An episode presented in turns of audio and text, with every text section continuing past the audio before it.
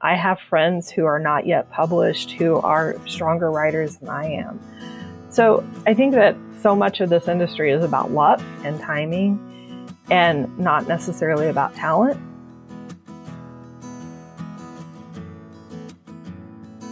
Welcome to Queries, Qualms, and Quirks, the weekly podcast that asks published authors to share their successful query letter and discuss their journey from first spark to date of publication. I am your host, author Sarah Nicolas, and literary agent Sarah N. Fisk. Originally from the Ozarks, Paulette Kennedy now divides her time between her hometown of Springfield, Missouri, and a quiet suburb of Los Angeles. When she isn't writing, she enjoys tending to her garden, knitting, and finding unique vintage treasures at thrift stores and flea markets. Paulette is the author of Parting the Veil and The Witch of Tin Mountain. So please welcome Paulette to the show. Hello. Hi, Sarah. How are you? Hi. Today, we're going to talk about your journey to publication, and we're going to start by going back all the way to the beginning. When did you first start getting interested in writing? And then how long did it take before you started getting serious about pursuing publication? So, I've always enjoyed reading, and um, I was always an avid reader as a child. And so, about third grade, uh, one of my teachers started noticing that I had an aptitude for writing. And I remember I wrote this short story and in this short story, there were 50 horses. And it was like an autobiographical short story. So it was kind of like an essay. And um, I got up in front of the class and I, I read it um, as part of the assignment. And the kids actually believed that I had those 50 horses because I guess I did an okay job with describing them. So they thought it was real.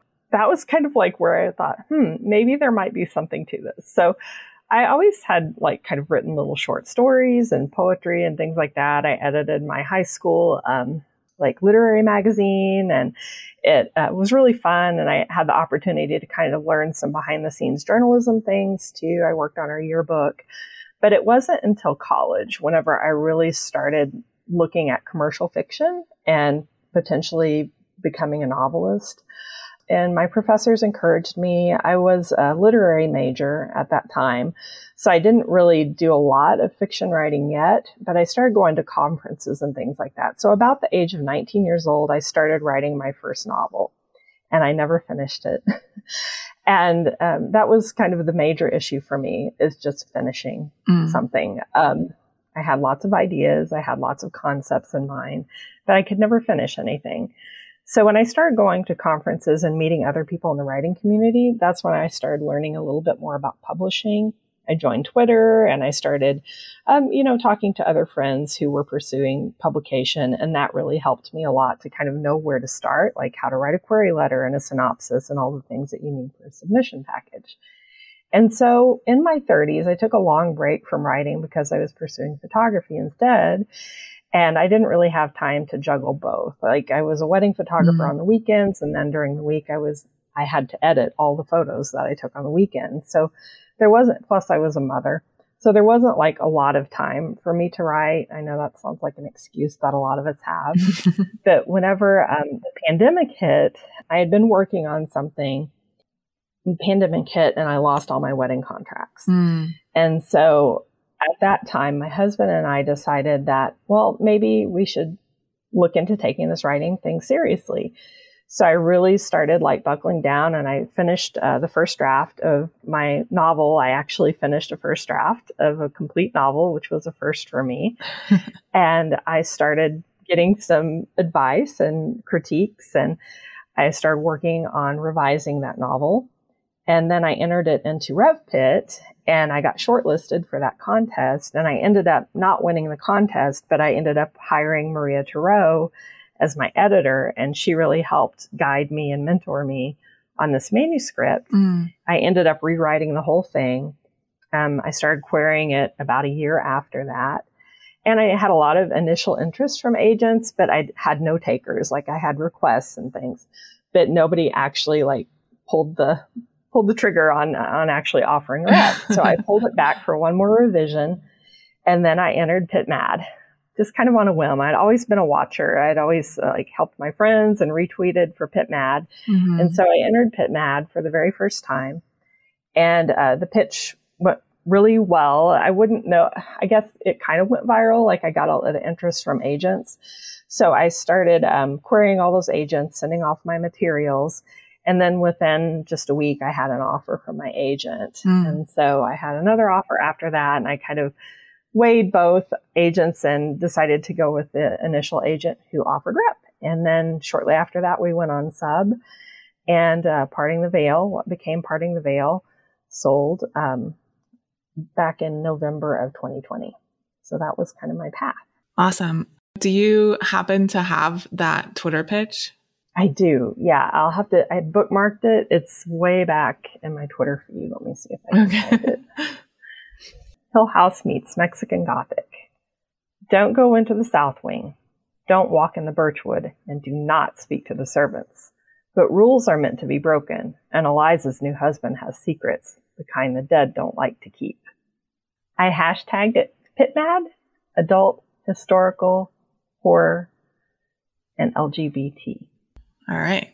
And that got like 600 retweets, 120 likes. I don't know how many of those are agent likes, but that's very exciting. But when you started querying from then until the time you got your contract was very short. But similar to Angeline Boulley's story, who I talked to last season, it took her a very long time to get up to that point where she was even querying. So she was spending a lot of that time working on her craft, but also just kind of like developing the story in her mind. And um, is that the kind, same kind of experience that you had? Absolutely. So yeah, I had been working on that that novel for almost three years by the time I got my contract. And I had put it through several revisions. I had shopped it out to several people to read. I had, I think, 40 beta readers. I, I really went overboard with beta readers, but I really wanted to get an overview of what was wrong with the manuscript. And I had a lot of people that were very kind and uh, volunteered their time. And I've, of course, paid that forward as much as I can. But yes, I, I spent a lot of time with that manuscript because it was the first thing I had ever finished. So I knew that the first draft was awful and I knew it would need a lot of work. And all my other manuscripts in my backlist that are not finished, I would always get to about page 50 or 100 and then I would just freeze up and quit. Mm. And so a lot of that had to do with my perfectionism. I had a real issue with just like getting the first draft down and like letting it be bad. I've always been like the good student kind of the teacher's pet. Mm-hmm. And so I always wanted to get things right on the first try. And that's not maybe necessarily the best thing when you're a writer because you have to learn like it's okay to make mistakes and it's okay to not get it right on the first try. And so once I just kind of let go and just let the words like come out so that I could fix them later, that really helped me a ton.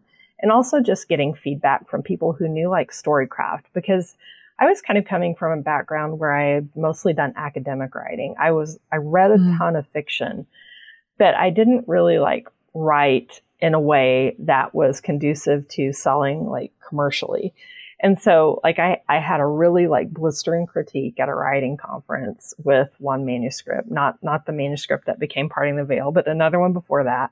And that was really good for me because she had a lot of great points. But, you know, that first hard critique is always difficult for every writer. It's like, mm-hmm. you know, because you, you have your idea in your head and you think it's a really good idea and otherwise you wouldn't bother writing it, right?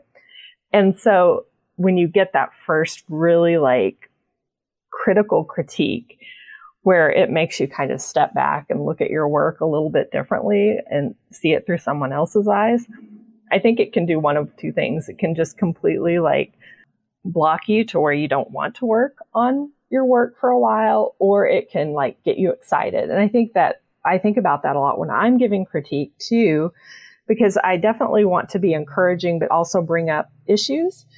But I want to overall, hopefully, instill like a desire to continue to, to work on the manuscript and the writer that I'm critiquing. And so there were aspects of that critique that I really felt were um, maybe a little bit too harsh, but also at the same time, they really helped me think about my manuscript a little bit more objectively. So that was kind of a good experience. And also another good experience is I signed up for a pitch um, event at the writing contest. And so I actually got the opportunity to pitch an agent. And that really helped me not be afraid of agents because that was kind of a little bit of a roadblock for me too, because I mm. really had this idea of agents as, as being like white tower type people. It's like, actually, no, you know, agents are people and they want to see writers succeed. Mm-hmm. And so I, even though my manuscript wasn't finished and I was upfront with the agent about that, she still took time to talk to me and she gave me some, some tips and some pointers. And I definitely would not recommend pitching your manuscript if it's not finished. That's like a big no no. yeah. But I was kind of going to her and, and paying for that session to just get a little bit of an idea of what it would be like to talk to an agent.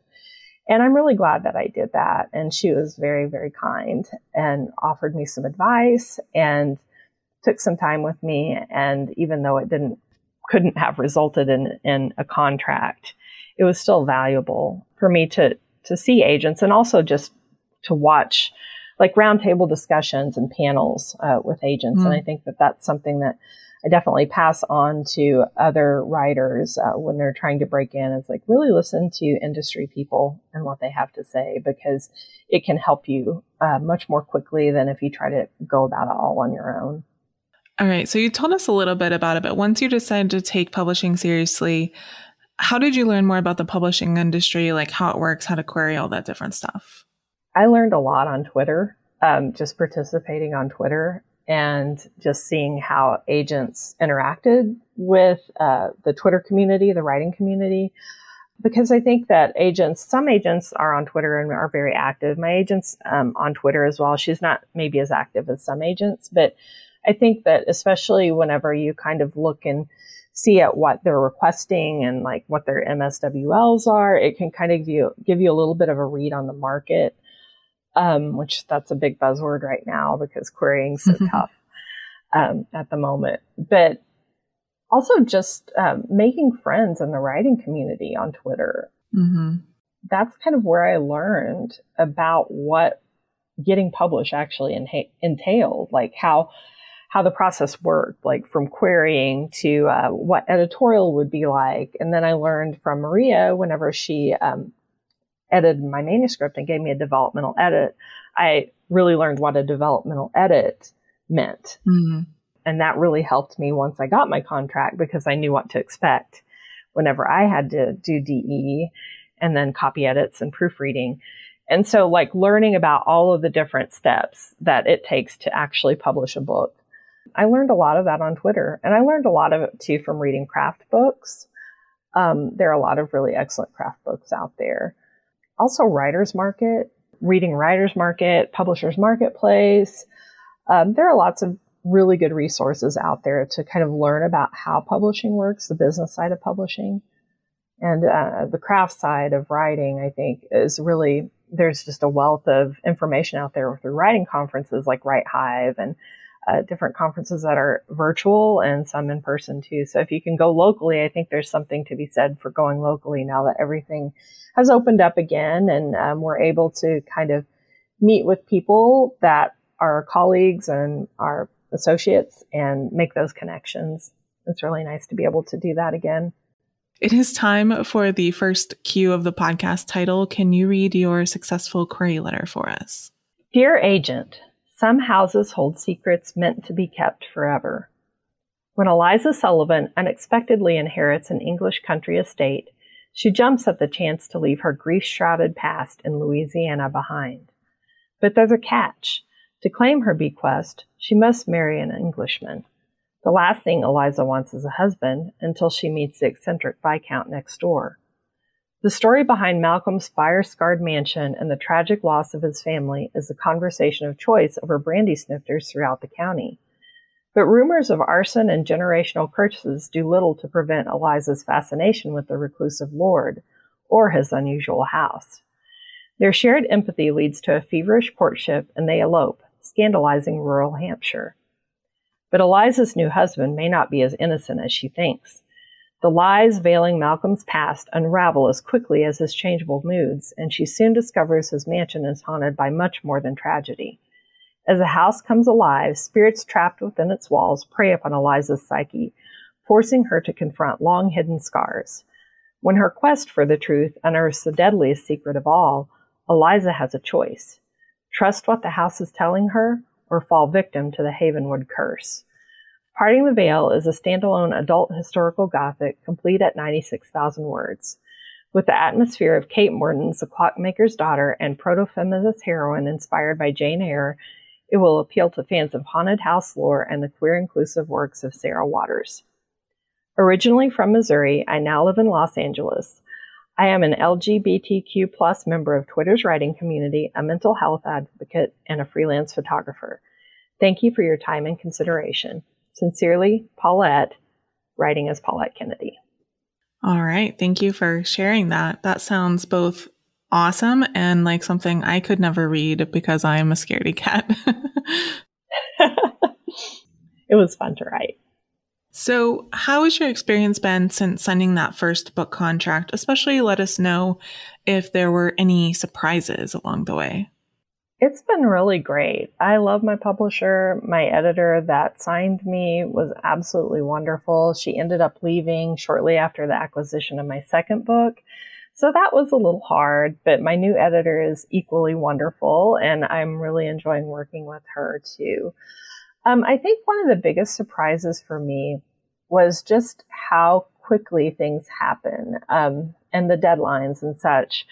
Like, I think I had a little bit more time with my first book for developmental edits, but like my second book, like I definitely had a lot less time to get all of my edits done. And I think that's pretty typical from um, talking to my friends. It's like your first book, they kind of want to make sure that you have all of the help that you need and um, all the time that you need. And then once you can kind of mm. prove that you can do it, like things kind of move a little bit quicker for your second book but I really think that the biggest surprise was just how much input I had as an author, like mm. creative input on the book itself, but also the packaging.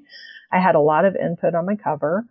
I had a lot of input on the title. Um, the original title was The Gloaming Veil, and we ended up changing that because it just wasn't sexy enough for marketing purposes. So um, I had some input from the marketing team, and we ended up going with Parting the Veil because they felt like that was just a better title for the market.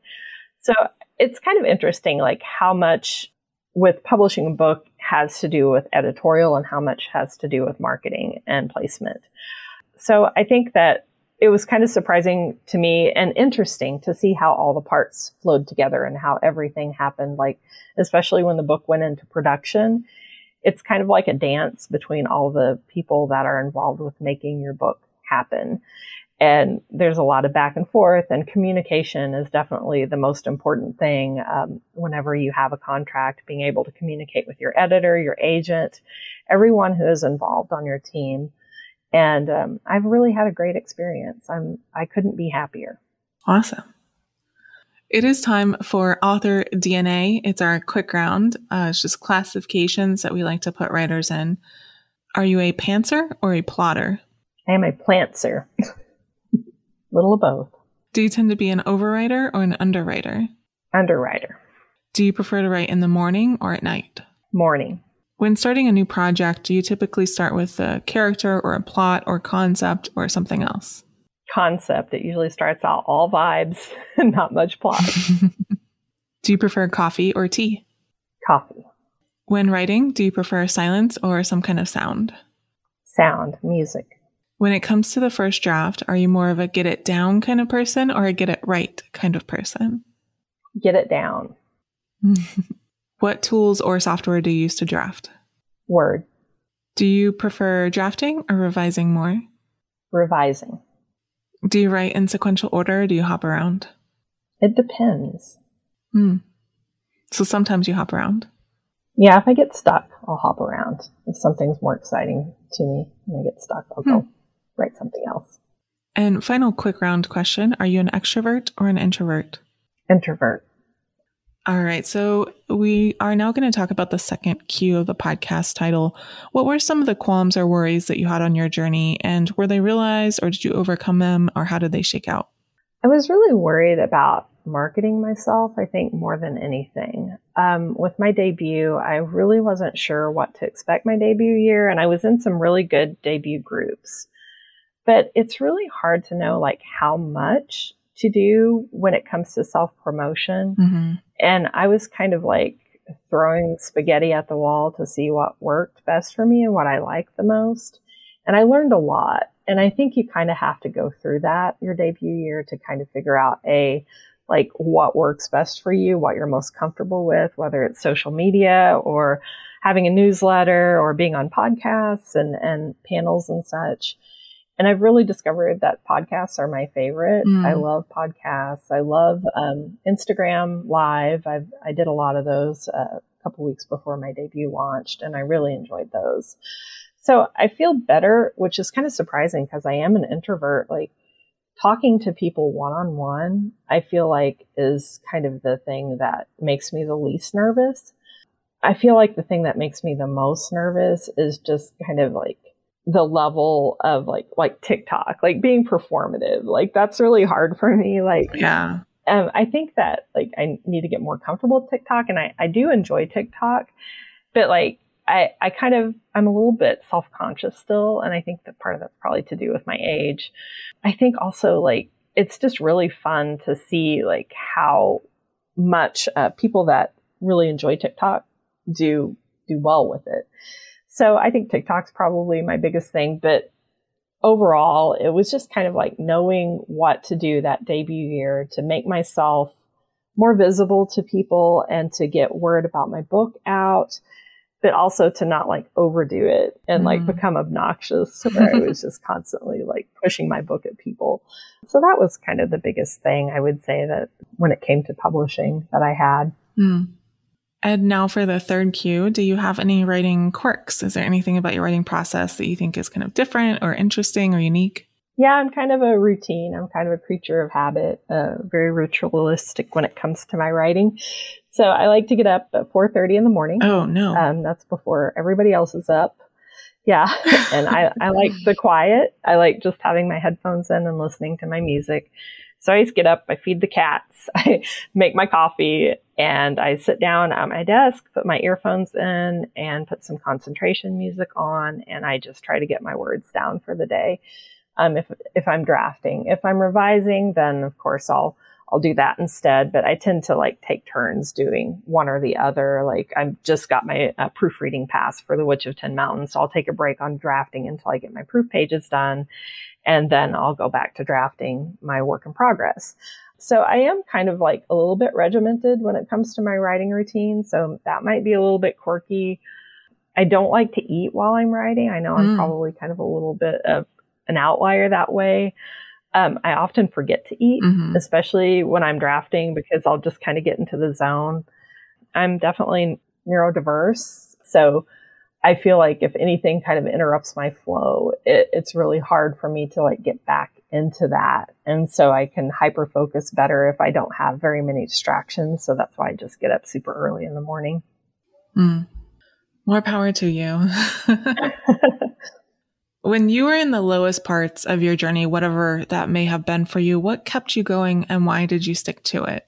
I think it was just knowing that this was something that I've always wanted to do from the time I was young. I always wanted to be a writer and I just didn't want to give up when I was discouraged whenever I was querying. And it's kind of difficult for me to talk too much about my querying journey because I feel like compared to a lot of people, I was really, really lucky. Mm. And so like, I don't have as much to offer necessarily, like as far as like having those discouraging stories. But for me, it was just not being able to finish something that was so hard for me. Like once I got over that hurdle, it like did wonders for my confidence. But like I really struggled for a long time with, with finishing a book, not knowing if I could write my second book. There was that worry too. I was really stressed out about that. My second book was like a trial by fire compared to my first in a lot of ways, just because I was kind of juggling my debut year while writing it, and that's really hard. Mm-hmm. But I'm still glad that I did it, and I proved to myself that I could do it again. And that was huge for me uh, because I didn't, for many, many years, I didn't think that I could finish a whole book. I thought that long form writing just wasn't for me, that I was either going to be a blogger or an essayist, mm. shorter form writing. And I did enjoy being a blogger for a long time, but I, I always wanted to be a novelist. And so I just kept clinging to that. And I'm like, you just got to push through. You just got to keep going. You just got to keep trying. And so like once I could prove it to myself that I could finish a full manuscript, like it got a little bit easier. And now like I'm working on my third and like I'm not even worried about finishing it. I know I can finish it because I've done it twice now. Mm-hmm. So I think that's one of the reasons why a lot of times agents, you know, they'll ask you, you know, what you're working on and what your backlist is like. Cause I think there are a lot of us out there that really struggle with like finishing a manuscript. It's really daunting when you think about it. Like 80,000 words, you know, 90,000 words mm-hmm. of something. it's like imagining like the longest assignment that you were ever given in school and then like multiplying that by five to write a book. Yeah. So you really have to like have the love, I think, to be able to see it through. Do you feel like you made any mistakes along the way that you might want to warn listeners about so maybe they don't make the same ones? Beware of perfectionism. That's the that's my biggest mistake. Thinking something has to be perfect instead of getting it done first. Going back and, and some people do this successfully. I never have been able to going back and editing as you're drafting. Um, I have a lot of friends that that's how they write. That's how they prefer to write. And I can't do that. If I do that, then I'll just get, I'll just get into this loop of going over the same section over and over and over again, trying to make it perfect. So I do much better once I just get it down. And that to me, like, has been my biggest mistake in the past. I think I probably would have gotten a lot further, a lot faster if I had just gotten out of my own way with that and not thinking I had to get a straight A on my very first manuscript, you know. As far as mistakes, I think that we learn from them. And I think that's the biggest thing that I would say would be a takeaway for anyone who's listening. It's like just learn from your mistakes. And for whatever reason, you know, I, I'm 47 years old, you know, and I got published for the first time when I was 46. And there's not a right age or a wrong age to be published. It can happen at any point in time. But I think that learning those lessons and applying what you've learned is really a, a huge part. Like be a student of craft, be a student of like learning whatever you can um, as often as you can and listening to people who are ahead of you and also listening to people who are still coming up. I learned so much from my critique partners, from critiquing other manuscripts and beta reading. I have friends who are not yet published who are stronger writers than I am. So I think that so much of this industry is about luck and timing and not necessarily about talent. And so I think just learning to embrace your mistakes and learning that a mistake is just a chance to go back and try to make things better. All right. Thank you. I call this the acknowledgments portion of the podcast. This is not a business that most of us succeed in completely on our own. Who are some of the people or even organizations who helped you along the way and how? Oh, there are so many. Um, Rev Pit for one, uh, Jeni Chappelle and Maria Tureaud, uh, absolutely instrumental. That's how I met my main critique partner, Twee. And it's also how I met a lot of my beta readers. And so uh, my beta readers are amazing. Megan, Alex, and SK. I absolutely love them. They have helped me with every manuscript. But I would say Maria and Jenny really just they helped me grow as an author. Mm. They helped me grow in craft. They helped me grow in like knowing how the industry worked and where I fit in the industry. And also like Pit Mad was wonderful too. I learned, even though I only participated in one Pit Mad, like I learned a lot by watching other people pitch and I think that learning how to pitch is like a huge skill that you'll need mm-hmm. all through your career as a writer because even after you get representation, even after you get a book deal, you're still going to be pitching all the time. So I think anything that you can look at, whether it's like Query Shark website where you can learn how to, to write a query letter or a pitch really concisely is really helpful. And just looking at the back covers of books too, um, that's really helpful. Mm-hmm. Uh, but some really great podcasts are Write Now by Sarah Werner. I love that one. I also love Writing Excuses. Mm-hmm. That's a mm-hmm. great podcast. Uh, the Write Hive podcast. There are lots of guests on that podcast who have a lot to offer. But yeah, I mean, and all of my friends who have supported me, like my street team during my debut year, who were always like so supportive and ready to like shout out my book. I, I'm just so grateful. Like my acknowledgments are so long. like my first book, they're really long. My second book, I thought they would be shorter for my second book. No, I think they're actually longer. so there's just, and I have a lot of writing groups that I'm involved with online, like mm-hmm. uh, Writer in Motion, that group. And, and we've all been friends like since the very start. Like and a lot of us are now agented and a lot of us have book deals and such, but we've always stayed friends, like no matter what stage we're in on the journey. And I appreciate them so much. Yeah. All right, Paulette, before you go, could you tell us about your upcoming release? Yes, so my sophomore novel, uh, The Witch of Tin Mountain, which will be out December 6th from Lake Union Publishing, um, is a gothic. It's uh, based in the Ozarks, where I'm from and it's about a family of hereditary witches and healers, folk healers, who um, have are fallen under kind of a generational curse, and so they're dealing with the aftermath of a choice that one of their forebears made a long time ago, and it's filtered down through the generations, and um, it's a dual timeline told in 1931, so during the Great Depression, and in 1881 during the Gilded Age and the era of expansion. So it was really fun to write. It was it was hard to write because of the dual timelines, but I'm really excited about it because it's kind of my love letter to where I grew up. But I also it's also like my feminist man- manifesto too a little bit, mm. and I, I, I talk about a lot of things that kind of have repercussions nowadays and things that we're experiencing in the modern era. I'm really excited about it. Awesome. It sounds like I could probably read that one. yeah, it's a little scary in places. A little. But okay. a little. All right, Paulette, thank you so much for coming on the show and sharing your story with everyone. Thank you so much for having me, Sarah. Thank you so much for listening to this episode of Queries, Qualms, and Quirks. You can find the text of Paulette's query in the show notes, along with links to find out more about her and her books. If you enjoyed the show, I'd really appreciate if you'd help me find new listeners by leaving a review on Apple Podcasts or Podchaser, telling your friends, or sharing this episode on social media. If you're interested in supporting the show, go to patreon.com slash pubtalklive. And if you're a published author interested in being a guest on the show, please click on the home base link in the description or go to sarahnicolas.com and click on the podcast logo in the sidebar. That's Sarah with an H and Nicolas with no H. Thank you so much for listening, and we'll see you next time.